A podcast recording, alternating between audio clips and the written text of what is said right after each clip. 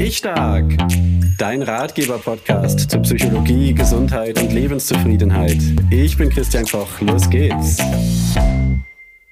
Hallo und herzlich willkommen zu einer neuen Folge Ich Stark.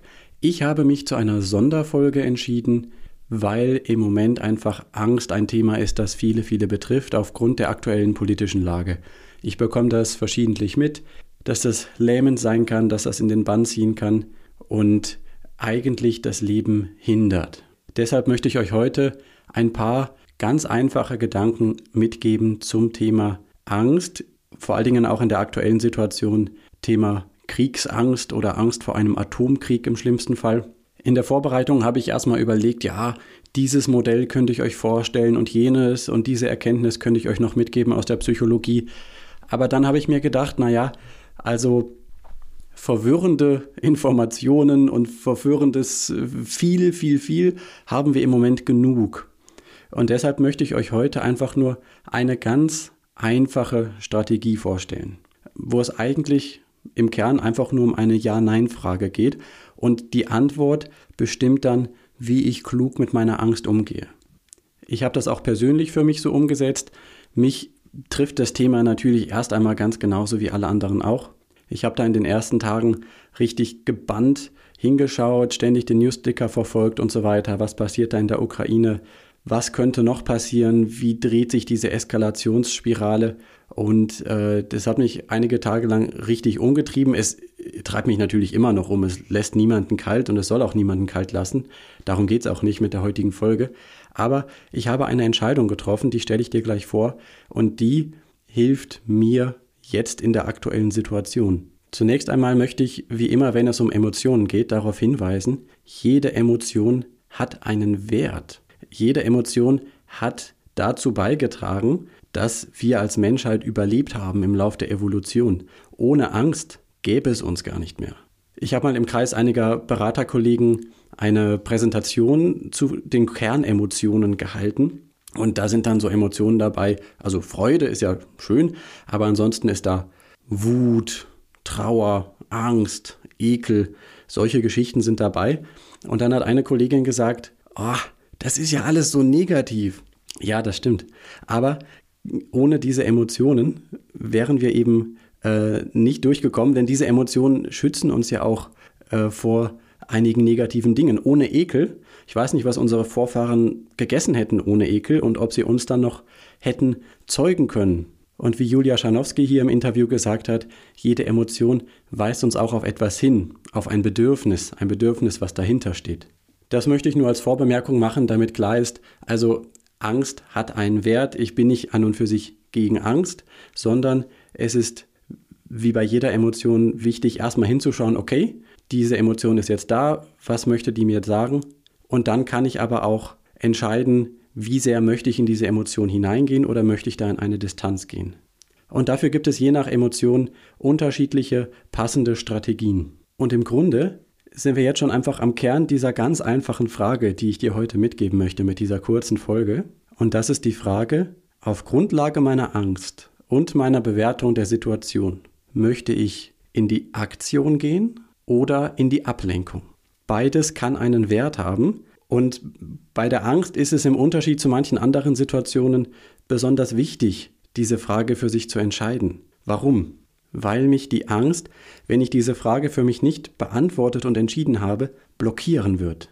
Und beide Handlungsoptionen, Aktion und Ablenkung, haben einen Wert je nach Situation. Wenn ich im Zoo unterwegs bin und ich sehe aus der Ferne, dass äh, das Gitter beim Löwen beim Löwenrevier aufschwingt und ein Löwe heraustritt, dann tue ich gut darin, mich nicht abzulenken, sondern in die Aktion zu gehen und zu schauen, wie ich mich irgendwie irgendwo in Sicherheit bringen kann.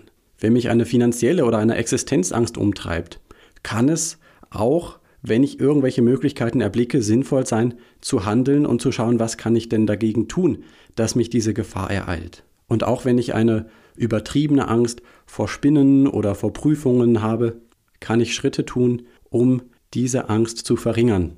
Da gibt es gute therapeutische Ideen, wie das gehen kann.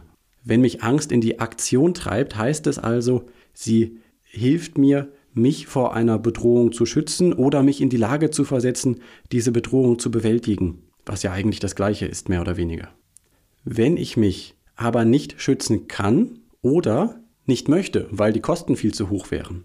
Also Kosten nicht im Sinne von finanzielle Kosten, könnte auch sein, aber prinzipiell einfach im Sinne von all das Negative, was eine mögliche Lösung auch mit sich bringt. Wenn ich also nicht in die Aktion gehen kann oder möchte, dann ist bei der Angst Ablenkung sinnvoll. Denn ansonsten habe ich einfach nur den Effekt, dass die Angst mich umtreibt, meine Leistungsfähigkeit verringert, meine Lebensfreude, Konzentrationsfähigkeit, Kreativität verringert, meinen Schlaf vielleicht beeinträchtigt, sich negativ auf meinen, auf meinen Verdauungstrakt auswirkt und so weiter und so weiter, ohne dass diese Angst wirklich noch einen Nutzen hätte. Vorausgesetzt, ich habe vorher bewusst entschieden, welche Handlungsoption ist jetzt dran. Deshalb möchte ich empfehlen, wenn du für dich merkst, du bist dir innerlich so unklar, das ist irgendwie diffus, da ist einerseits die Angst, du hast mal den Impuls, kann ich nicht was machen, andererseits weißt du nicht was oder kommst eher dahin, ah, irgendwie ist das alles so schwer einzuschätzen und nicht wirklich zu entscheiden. Möchte ich empfehlen, so habe ich es für mich gemacht, einfach mal sich einen Moment nehmen, kann auch ein langer Moment sein, kann auch mit einer ausführlichen Recherche verbunden sein, sich einen Moment nehmen, diese Angst anschauen, die Situation anschauen, die Handlungsmöglichkeiten anschauen und dann entscheiden, Gibt es etwas, das ich tun kann und möchte, wozu ich mich von der Angst antreiben lassen möchte, wo ich die Angst für nutzen möchte, um dafür die Energie zu haben?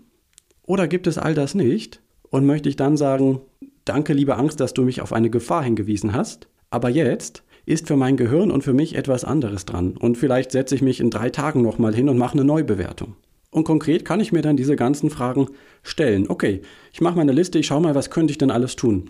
Okay, ich könnte Geld spenden, vielleicht sogar ans ukrainische Verteidigungsministerium, äh, ich könnte mich da selbst melden, ich könnte äh, mir Vorräte anlegen, ich könnte äh, ein Land suchen, in dem es einen Schutzbunker gibt und dahin fliehen. Ähm, und ich kann einfach mal ganz offen überlegen, was gibt es denn alles für Möglichkeiten und dann bewerten, äh, wie sinnvoll sind denn diese Möglichkeiten. Ist da irgendwas dabei, was ich wirklich tun möchte oder eben nicht? Ich für mich bin zu dem Ergebnis gekommen, nein, ich möchte nicht in die USA auswandern. Nein, ich werde meine Abstellkammer nicht ausbauen. Die ist sowieso normalerweise gut genug gefüllt. Und ich möchte jetzt eigentlich diese nächsten Tage nicht die ganze Zeit in einer Angst verbringen. Und deshalb habe ich mich dazu entschieden, diese zweite Strategie zu wählen, Ablenkung. Ablenkung hat oft eine, einen negativen Touch, aber zu Unrecht. Denn sie hat einen echten Wert. Warum? wenn ich in einem Angstzustand bin, dann sind in meinem Gehirn genau die, diejenigen neuronalen Netze aktiviert äh, und so weiter äh, und feuern besonders diejenigen neuronalen Zellen, die ähm, mit Angst verbunden sind. Ihr werdet das äh, sicherlich schon mal erlebt haben, wenn ihr zum Beispiel mal eine Zeit lang sehr, sehr traurig wart und dann, sagen wir mal, an eure Kindheit oder Jugend zurückdenkt, dann fallen euch in der Regel ganz viele traurige Situationen ein. Und wenn ihr aber an einem Tag total fröhlich seid und denkt dann an Kindheit und Jugend zurück, fallen euch mehr fröhliche Situationen ein. Und so ist es mit der Angst eben auch. Wenn ich in der Angst drin bin, dann sehe ich alles mit diesem Angstfilter, dann assoziiere ich alles Mögliche, was mit Angst zu tun hat. Dabei ist das Gehirn ziemlich großzügig beim Assoziieren und assoziiert auch manchmal ganz schön wild durch die Gegend. Und wenn ich diese Angst aber gerade gar nicht brauchen kann, weil ich nach nüchterner Betrachtung keine sinnvolle Handlungsoption sehe für mich, zu der mich die Angst treiben soll oder darf, dann komme ich aus den unerwünschten Elementen, die die Angst für mich dann auch mitbringt, eben am besten raus durch Ablenkung. Das heißt, auf der einen Seite, ich reduziere das Maß, in dem ich mich für diese Nachrichtenlage erreichbar mache. Das kann ich nicht tun, wenn ich gerade Bundeskanzler bin oder Außenministerin. Aber wenn mein Alltag und meine Arbeit erst einmal ziemlich wenig oder gar keinen Einfluss darauf haben, was da passiert auf der großen politischen Ebene, dann kann ich das guten Gewissens tun.